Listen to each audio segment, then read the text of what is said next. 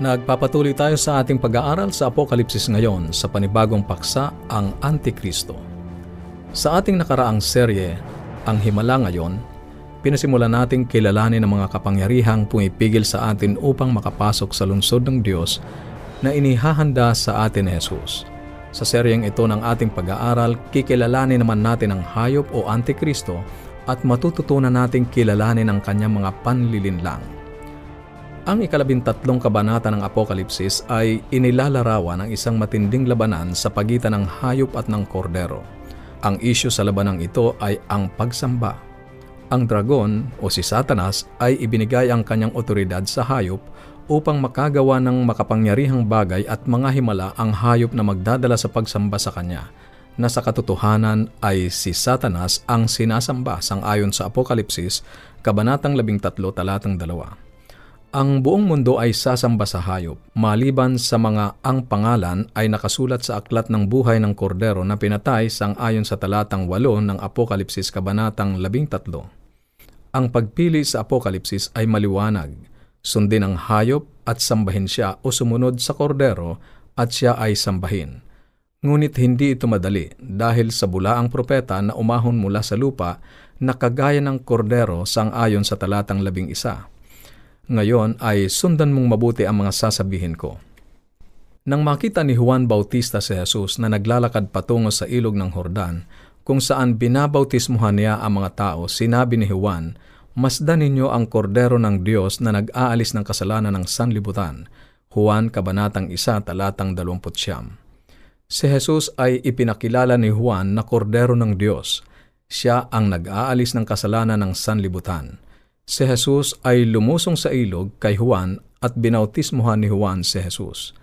At nang umahon si Hesus sa tubig, sangayon sa Lukas, kabanatang 3, talatang 22, bumaba sa kanya ang Espiritu Santo na may anyong katawan tulad sa isang kalapati, at nanggaling ang isang tinig sa langit, "Ikaw ang sinisinta kong anak, sa iyo ako lubos na nalulugod."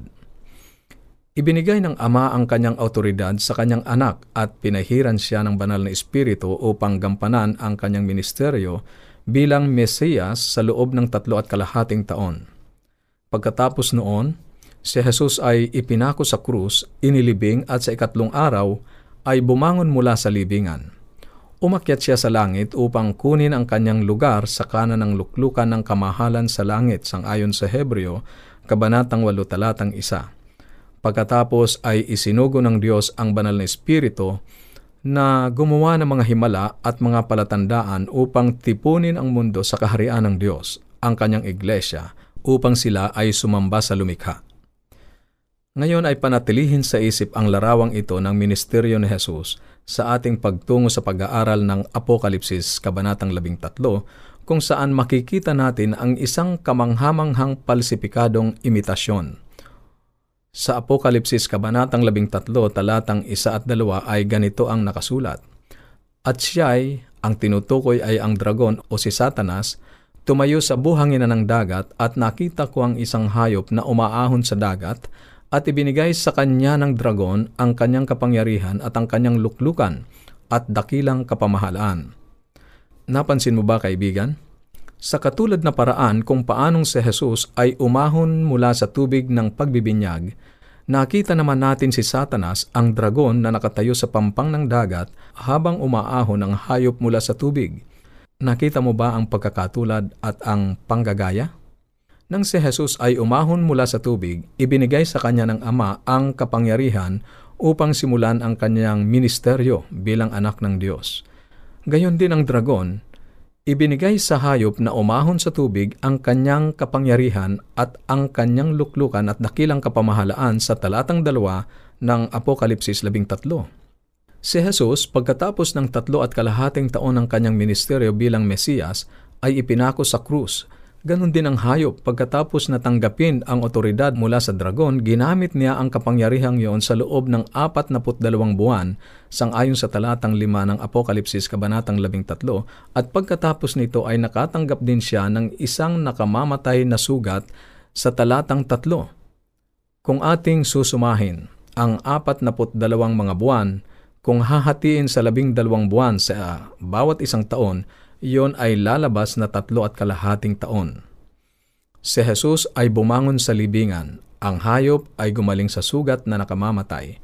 Pansinin ang isang nakapanginginig na pagkakatulad sa pagitan ng misyon ng hayop at ng misyon ni Jesus. Nakikita mo ba ang isang kahanay sa pagitan ng dragon at ng ama at ng hayop at ni Jesucristo? Ngunit hindi lang yan. Si Jesus ay umakyat sa langit sa trono ng Diyos.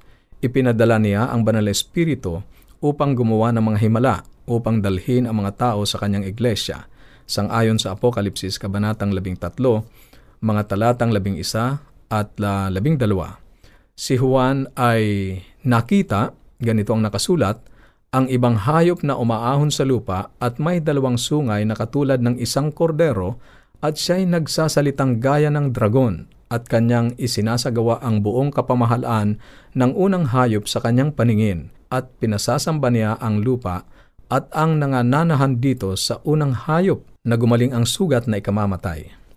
Kinilala na natin ang ikalawang hayop na ito na ang Bulaang Propeta, sang-ayon sa Apokalipsis, Kabanatang 19, talatang 20. Gumagawa rin siya ng mga himala at sa pamamagitan ng kapangyarihan ng mga himalang ito ay natitipon niya ang sanlibutan upang sambahin ang hayop sa kanyang simbahan.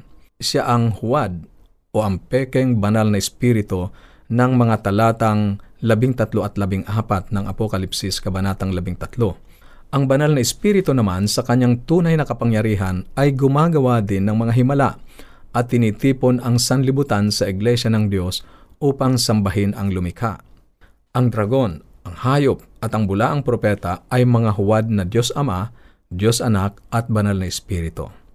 Pansinin na ang hayop ay kagaya ng kordero sang-ayon sa talatang 11 na aking binasa. Ngunit nagsasalita na kagaya ng dragon. Sa madaling salita, ang mga sumusunod sa Bulaang Propeta ay iniisip nilang ang kanilang sinusunod ay ang kordero. Dito kumikilos ang kanilang panghuhuwad. Kaya ang hayop na nakita ni Juan ay sinabi niyang kamukha ng kordero. Ipagpatuloy natin. Ang mga totoong tagasunod ni Kristo ay ang mga mananampalatayang bumubuo ng kanyang iglesia. Ang mga sumusunod sa hayop na kagaya ng kordero ay inaakala nilang si Kristo ang kanilang sinusunod at iniisip nilang sila ay kaanib ng kanyang tunay na iglesia, ngunit hindi. Sa madaling salita, ang hayop ay isang huwad na simbahang Kristiyano at ang mga sumusunod sa kanya ay ang kaniyang mga nalinlang o nadaya. Ang dragon ay isinugo ang Bulaang Propeta upang gumawa ng mga himala upang tipunin ang sanlibutan sa huwad na simbahang Kristiyano. Sang-ayon sa Apokalipsis, Kabanatang 13, talatang 13 at 14. Kaibigan, hindi tayo dapat magulat dito. Alalahaning sinabi ng Biblia sa ikalawang Korinto, Kabanatang 11, talatang 14, na si Satanas man ay nagpapakunwaring anghel ng kaliwanagan. Binalaan din tayo ni Pablo sa ikalawang Thessalonica, Kabanatang 2, talatang 4, na siya, ang Antikristo o ang hayop, anupat na uupo sa templo ng Diyos na siya'y nagtatanyag sa kanyang sarili na tulad sa Diyos. Kagaya ng napag-aralan na natin. Sa mga naunang pag-aaral, ang templo ng Diyos sa bagong tipan sa katotohanan ay ang kanyang iglesia. Ang Antikristo ay iniluluklok ang kanyang sarili sa loob ng simbahan upang palaganapin ang kanyang mga panlilinlang, gawin ang kanyang mga himala at gawin ang kanyang maruming gawain. Ang salitang anti o antay ay transliterated ng isang Griyegong salita.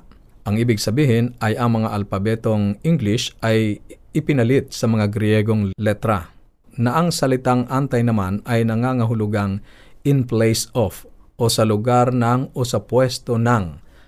Ang Antikristo ay laban sa Diyos, subalit ang kanyang pagiging laban sa Diyos ay inilalagay niya ang kanyang sarili sa lugar ng Diyos. Hinuhuwad niya, sinasabi niyang siya ang Diyos. Parehong kasalanang ginawa ni Lucifer doon sa langit sang-ayon sa Isikel, Kabanatang 28, talatang 2. Ganito ang nakasulat. Sapagkat ang iyong puso ay nagmataas at iyong sinabi, ako'y Diyos, ako'y nauupo sa upuan ng Diyos, sa gitna ng mga dagat, gayunman ikaw ay tao at hindi Diyos, bagaman iyong inilagak ang iyong puso na parang puso ng Diyos. Iyan ang maliwanag na pahayag ng propetang Ezekiel. Kung gayon, Ito talaga ang pinakaprinsipyo ng Antikristo. Ang pangunahing mithiin ni Satanas ay iluklok ang kanyang sarili sa trono ng Diyos. Hinahanap niya ang pagsamba at gusto niyang sambahin siya ng bayan ng Diyos. Minimithi niya ayon sa langit. Inasam niya ayon sa halamanan ng Eden, ganon din sa ilang nang tuksuhin niya si Hesus. Pinananabikan niya na siya ay sambahin ngayon. Gusto niyang makuha ang iyong katapatan. Paano ni Satanas nakukuha ang katapatan at pagsamba ng mga Kristiyano? Malinaw, walang sino man sa atin ang sasamba sa demonyo kung alam nating siya yon.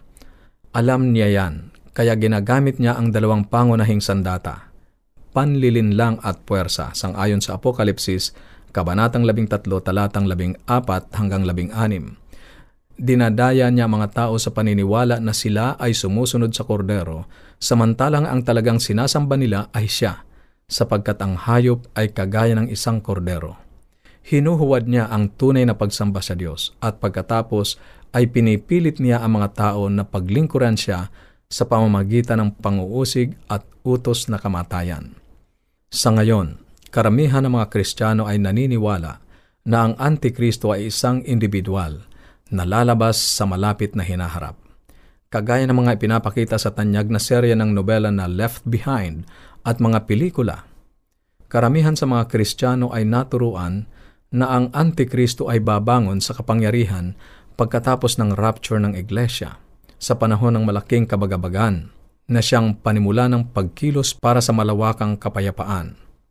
Ang kanyang pangunahing gawa ay ang mahusay at diplomatikong pagmamanipula sa mga bansang Israel at Arab upang sumang-ayon sa isang kasunduan na magpapahintulot sa Israel na muling itayo ang kanyang templo sa Jerusalem, na ang kanyang totoong plano ay lapastanganin at wasakin. Kaya ngayon, samantalang ang karamihan sa mga Kristiyanong bansa ay nakatingin sa gitnang silangan na nag-aantay sa Antikristo na muling itatayo ang isang bagong templo ng mga Hudyo, ang Antikristo ay ginagawa na ang kanyang maruming gawain. Sa susunod nating pag-aaral, patuloy nating kikilalanin kung sino ang Antikristo at tutukuyin natin ang ilan sa mga maling aral na kanyang ginagamit upang linlangin ang mga tao sa pagsunod sa kanya.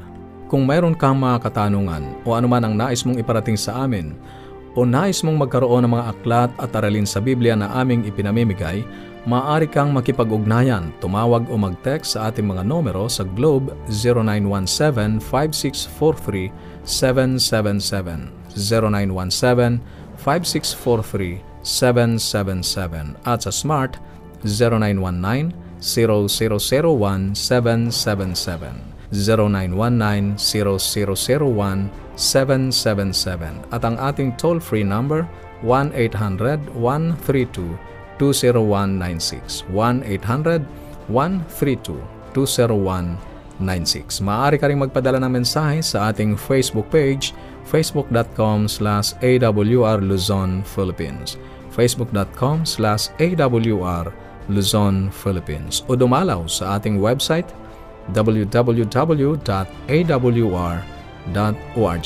www.awr.org.